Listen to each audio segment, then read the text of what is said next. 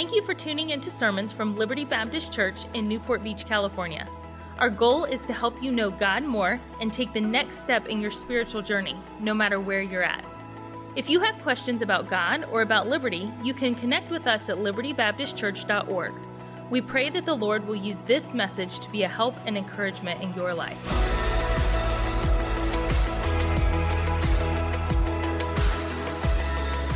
Right there in Luke chapter number seven, I want us to look at, uh, let me see, how about verse number nine? Luke chapter 7 and verse number 9. Luke chapter 7 and verse number 9.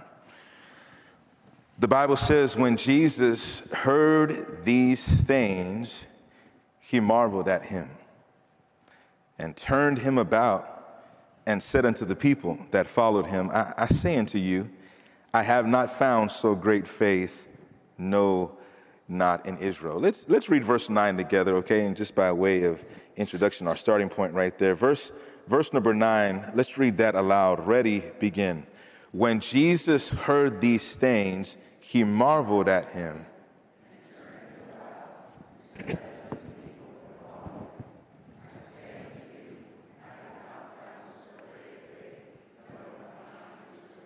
Amen. Father, just for a few moments tonight, I ask that you would please use me. And Lord, my agenda is to do what you've called me to do tonight. Lord, I ask that I would be sensitive to your Holy Spirit and speak through me, Lord. Put the word in my mouth and to help me to um, convey and to clearly communicate what you've given me in secret. And I thank you, Lord, for how you're building your church. Lord, you promised to do it. You said, I will build my church. And it's, uh, it's a joy to see you doing, God, what no one can do. And you're awesome. And uh, we love you. And thank you, God, for this opportunity tonight. In Jesus' name, amen.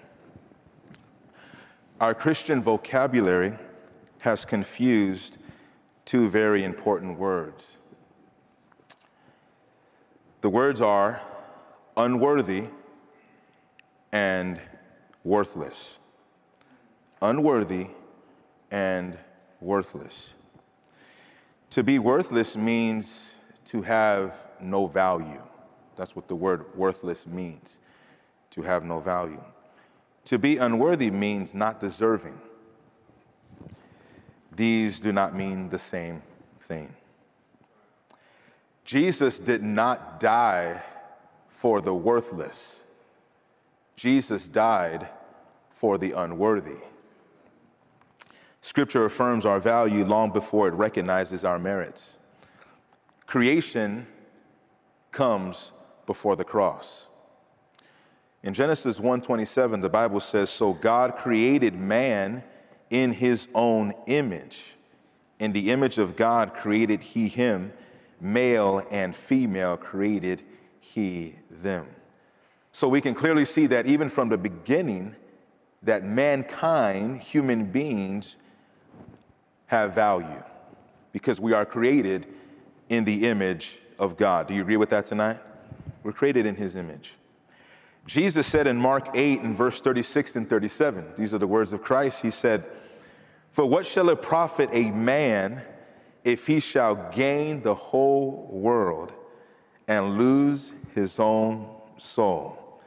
Or what shall a man give in exchange for his soul? We are unworthy, but we are not worthless.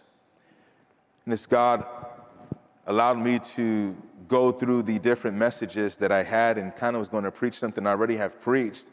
The Holy Spirit kind of spoke to me in a different light from the same passage that I preached a couple years ago. You know, the Bible says in Romans 5 8, and I said it this morning, but God commendeth that word commendeth means an open demonstration. God showed his love towards us in that while we were yet sinners, Christ died for us. I want us to pick up the story there in Luke chapter number seven in verse number one, and I want you to see this.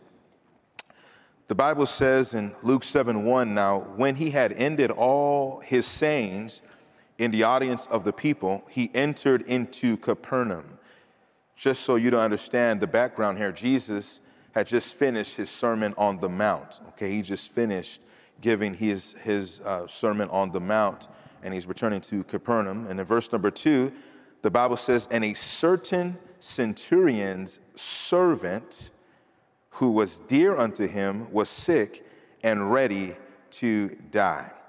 That word servant means slave. And so here is a centurion who is working under the Roman rule of his day, and he's probably a Samaritan.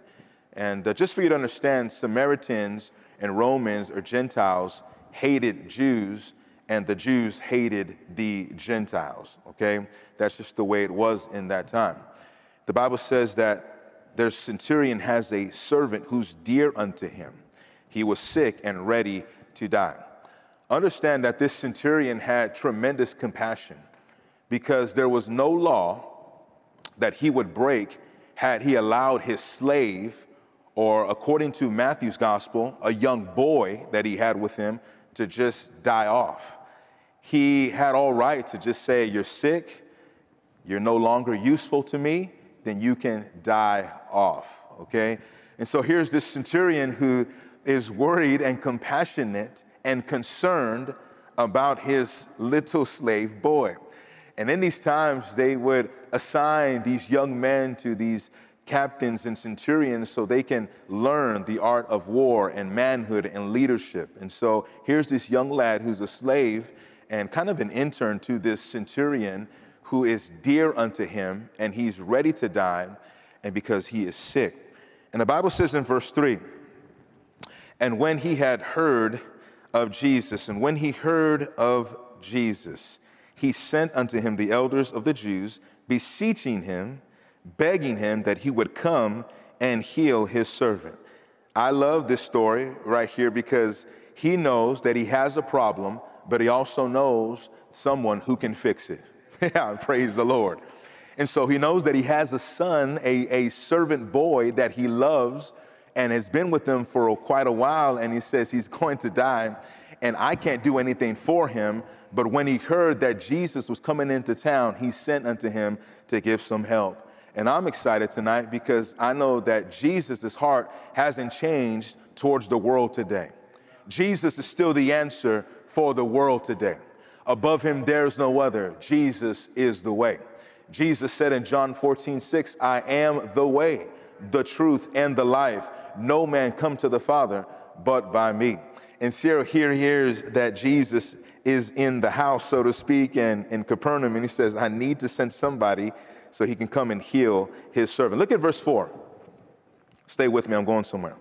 In verse 4, the Bible says, And when they came to Jesus, they, the servants that he sent, the elders of the Jews that he sent, besought him instantly, saying, Now pay attention to this, that he was worthy for whom he should do this. Now, now, now, please understand that. Let that sink in for a little bit. Now, they're not speaking that Christ was worthy, okay? They're saying that the centurion is worthy for whom he should do this. And so they're explaining to him about the centurion's compassion. They're explaining to him about the centurion's character. They're saying some good things about this centurion and that he was worthy that he should come to do this miracle to help them out. And here's the reason why. Watch, look at verse 5. Let's read verse 5 together, okay? Ready, begin. For he loveth our nation and hath what? Do you see the mentality of these these Jewish elders. Do you see the mentality? So here is the man's value. Here is the man's credibility.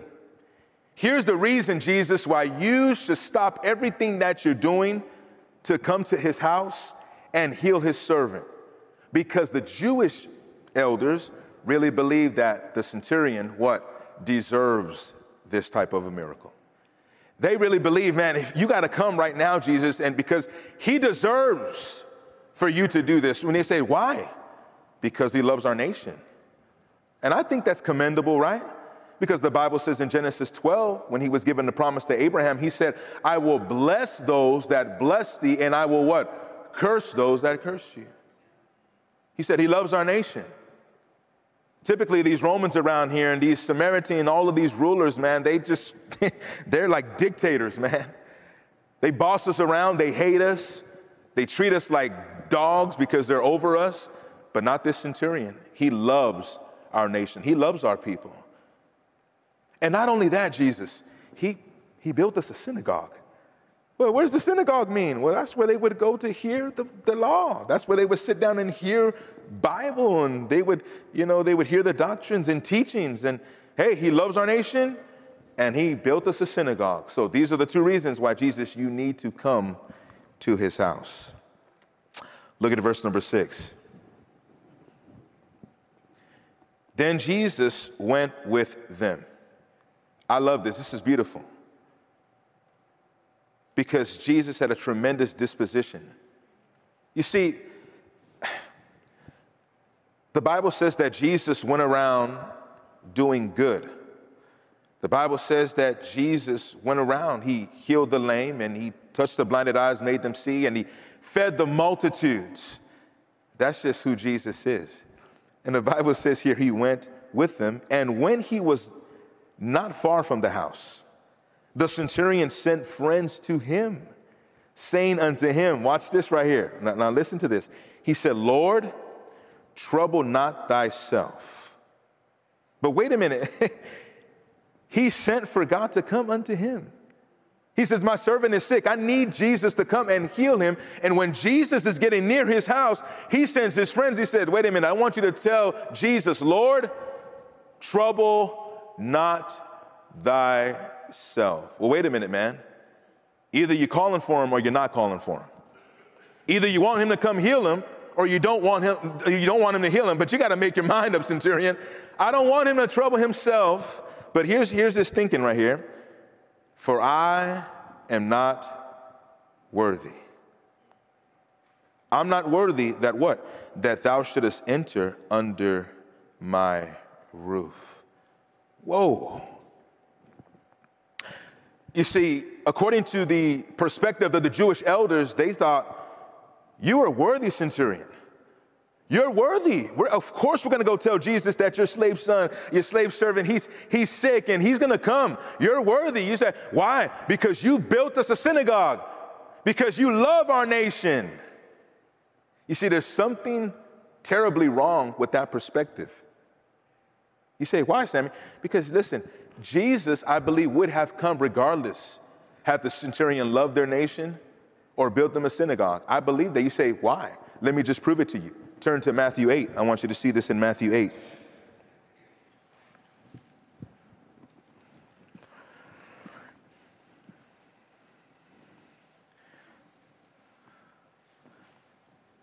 Here in Matthew 8, this is Matthew's perspective of this same story, all right?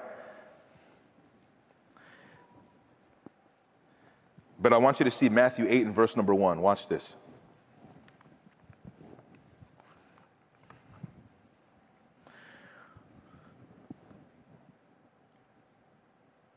Verse 1, the Bible says, When he was come down from the mountain, he's given the Sermon on the Mount, great multitudes followed him. Look at verse 2. And behold, there came a what church? Talk to me. A leper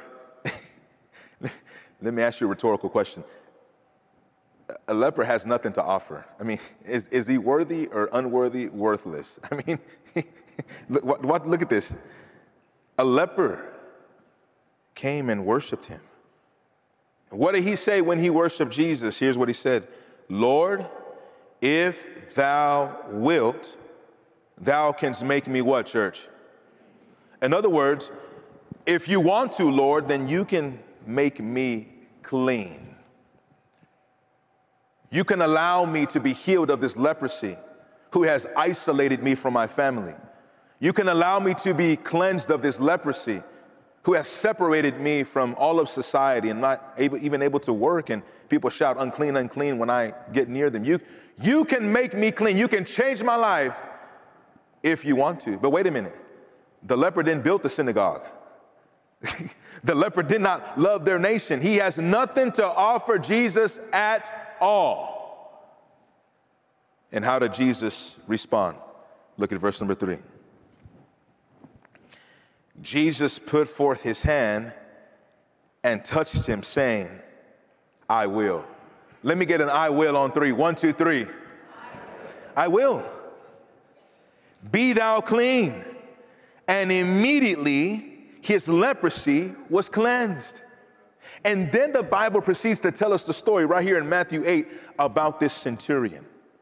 And so, to the Jewish mind, it was about their power, it was about their position, it was about their titles, it was about their properties, it was about their intelligence. It was about their race. It was about whether or not you are somebody, if you have something to offer.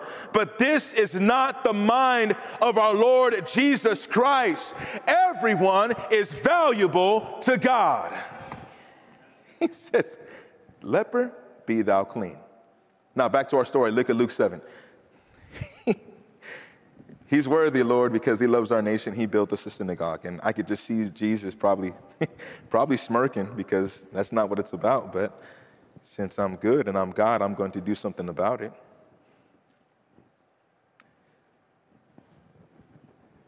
Don't come underneath my roof. Verse number seven, please. Luke 7 7, the Bible says, Wherefore, neither thought I myself worthy to come unto thee. That's why I sent my friends to you. That's why I sent the elders to you, because I didn't think myself worthy to come unto you. And then he says this, but say in a word, and my servant shall be healed. Now, I want you to understand that when this centurion says, say in a word, listen, church, this is crazy faith. This is crazy faith. Just say in a word. Because although I sent for you to come, I'm unworthy that you should come underneath my roof. You know, there's only two times that Jesus was amazed in all of Scripture. There's only two times when Jesus, you'll find it in the Bible, where he marveled. That word marvel means astonished, it means shocked, it means amazed. There's only two places you'll find it in all of the Bible. You'll find it here in this story, where there should have been an absence of faith, there's a presence of faith. And you'll find it in another story where there should have been the presence of faith, there was an absence of faith. Jesus shows up to his hometown and have brothers and sisters, and he's speaking as one that has authority. And you know what they said? Aren't you the carpenter's son? Aren't you the, the little boy that wore the yellow hard hat and followed your stepdad around with the nails and the hammer? Aren't, aren't you that, aren't you that guy? And the Bible says that he was what? Amazed. He marveled at their what? Unbelief. The Bible says he did not many miracles there because of their what? Unbelief. Here the centurion says, Lord, stop, stop, stop. Send, send, send messengers. I told them to come, but I didn't want them to come underneath my roof because I'm not worthy. I'm a Gentile. I'm filthy. I'm a sinner. And I heard about him. Matter of fact, I had Bible study with some of these Jews at their synagogue, and I believe this man was probably a believer. I don't have a, a, dogmatic Bible to just tell you and show you that, but I believe he's a believer, and he's thinking, man, Jesus is too holy. He's not just a man. He's not just like Moses. He's not just a prophet. I believe that he is the Son of God. I believe that Jesus is God, and I'm not worthy for him to come underneath my roof, but all he has to say is a word, and my servant shall live, and he recognizes the authority authority of the Word of God that all Jesus has to do is say a word and his slave son and servant would live. This is beautiful. By the way, can I just tell you, it doesn't matter how long you've been saved, none of us are worthy to have Jesus' presence in our life. I, I, you know, I think it's amazing to me when Christians get over how amazing Jesus is. That's what the hymn writer said. He said, I stand amazed in the presence of Jesus the Nazarene. And I wonder how he could love me, a sinner condemned unclean.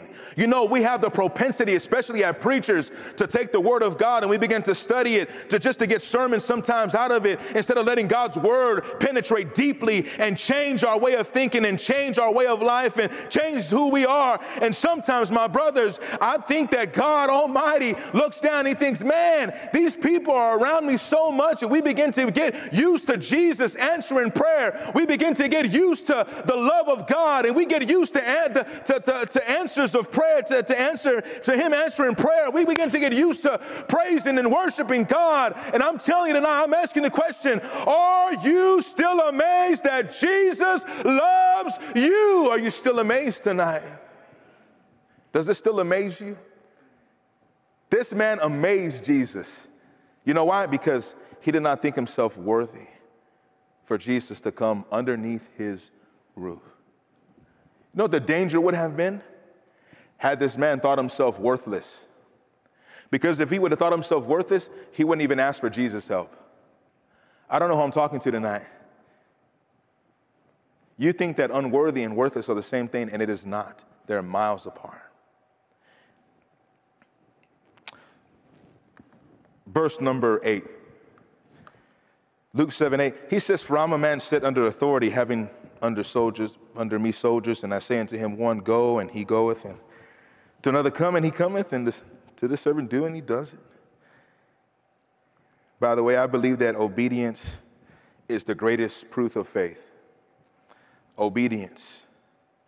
He says, All you have to do is say the word.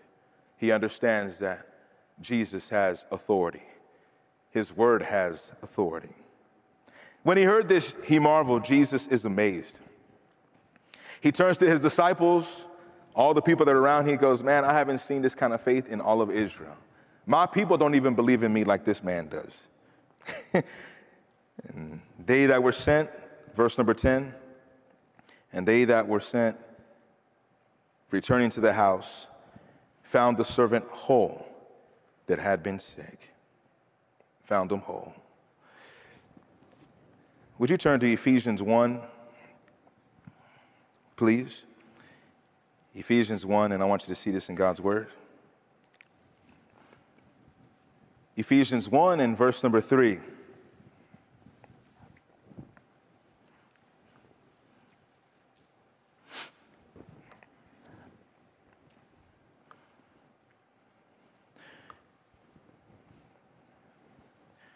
Said, Where do we find our worth tonight?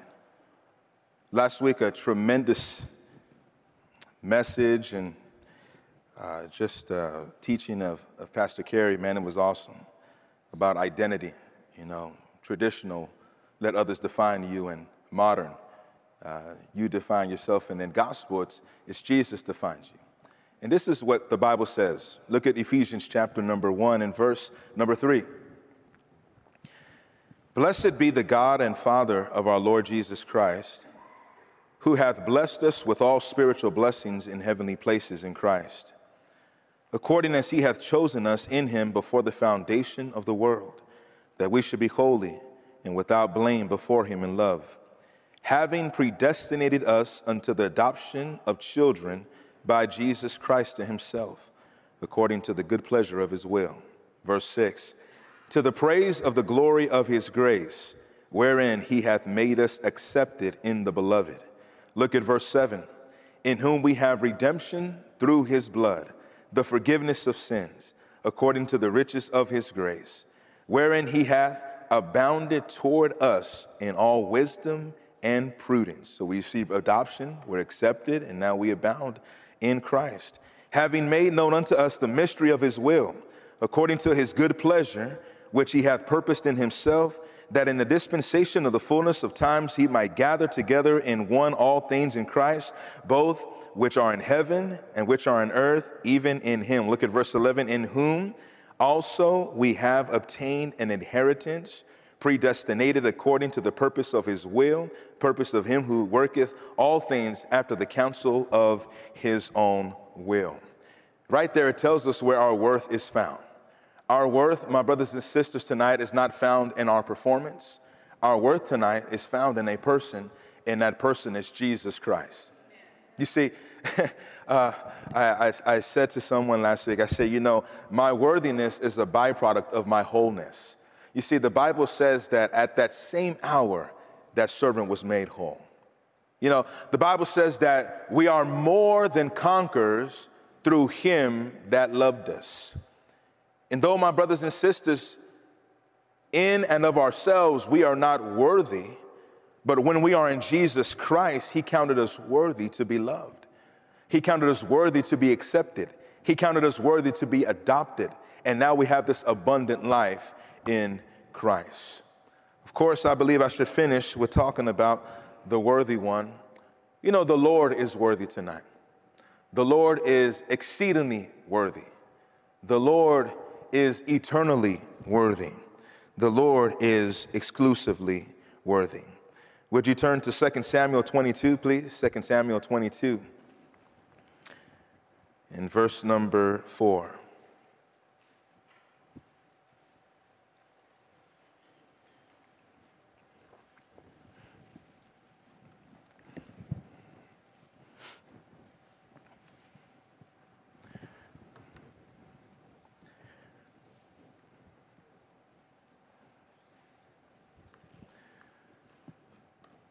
2 Samuel 22 and verse number 4, the Bible says, I will call on the Lord. Then what does the Bible say, church? What does it say? Who is worthy to be what? Praised. So shall I be saved from mine enemies. In Psalm 18:3, he says, I will call on the name of the Lord, who is worthy to be praised, so shall I be saved from mine enemies. In Revelation chapter 4, in verse number 11, the Bible says this listen, it says, Thou art worthy. Thou art worthy, O Lord, of what? The honor and the power and the glory. Why? Thou hast created all things, and for thy pleasure they are and were created. And that's why, my brothers and sisters, when we gather on Sunday here on this property, especially during the time of worship, Please understand that our worship time is never about the worship team. Let me say that again. Our worship time is never about the worship team. Our worship time is never about you. Our worship time is about the one who is worthy. You see, Jesus Christ is the Lamb of God who is worthy. Jesus Christ is eternally worthy of all praise. Jesus Christ is exclusively worthy of all praise. You see, the songs that the birds sing every morning are not for you and they're not for me. The songs that they sing are for the Almighty Creator, the worthy one, and it's Jesus Christ. You see, in Him was life, and in Him was the life of men. In the beginning was the Word, and the Word was with God, and the Word was God. And we beheld the glory as of the only begotten of the Father, full of grace and truth. He is the one who is the lover of our souls. He is the solid rock. He is our firm foundation. He is the Alpha. He is the Omega. He is the one who is and always will be. Preacher said years ago, He's the gateway to glory.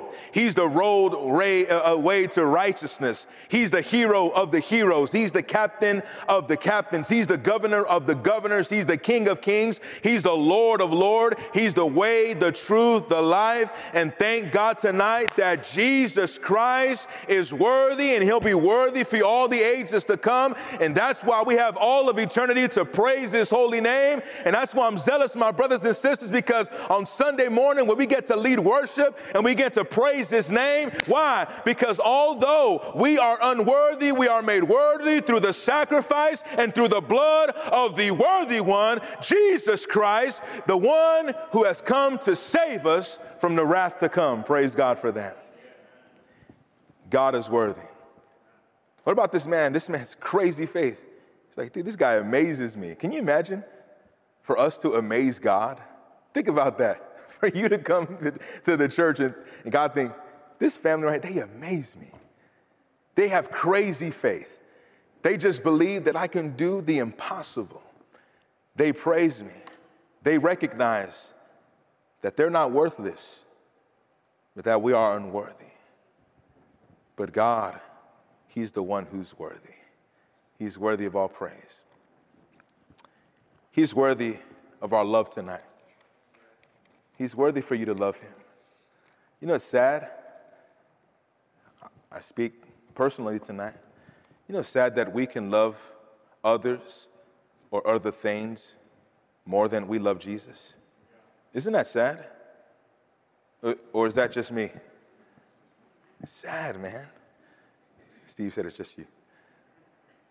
We can love other things and others more than we love Jesus. Sad. We think about our week and does he get to plan our week or do we just do what we want? Get up in the morning, do we think about him?